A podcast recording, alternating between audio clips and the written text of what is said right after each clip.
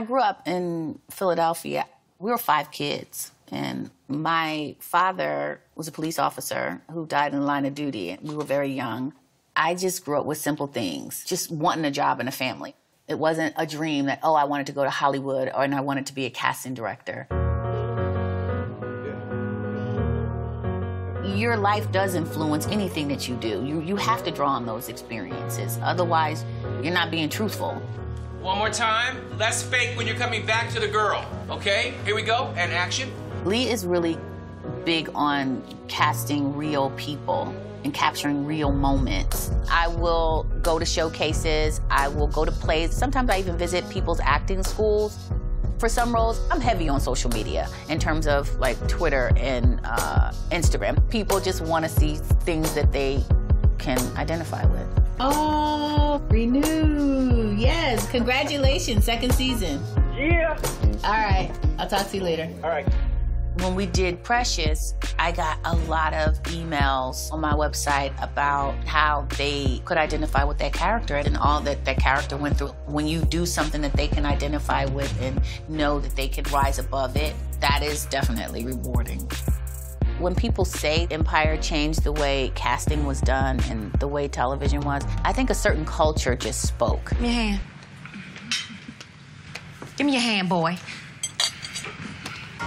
The casting was definitely a very important part of Empire because you had to create this world that people would buy into. For casting the boys, we had trouble finding two actors that could really sing, so we had to open it up to rap.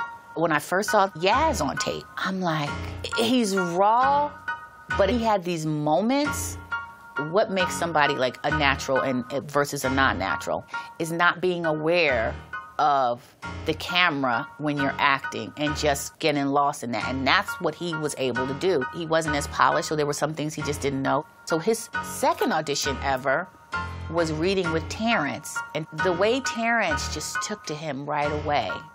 You need to get your act together.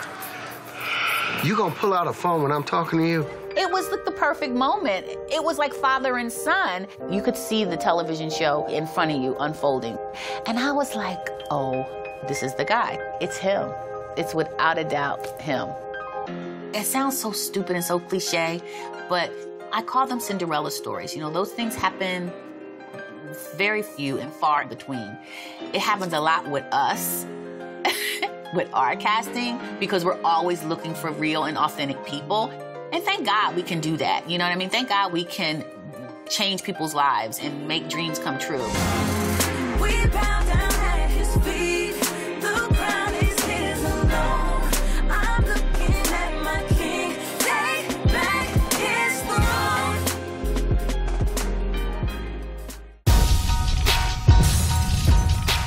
Yo, what are you waiting for? Subscribe to our channel right now.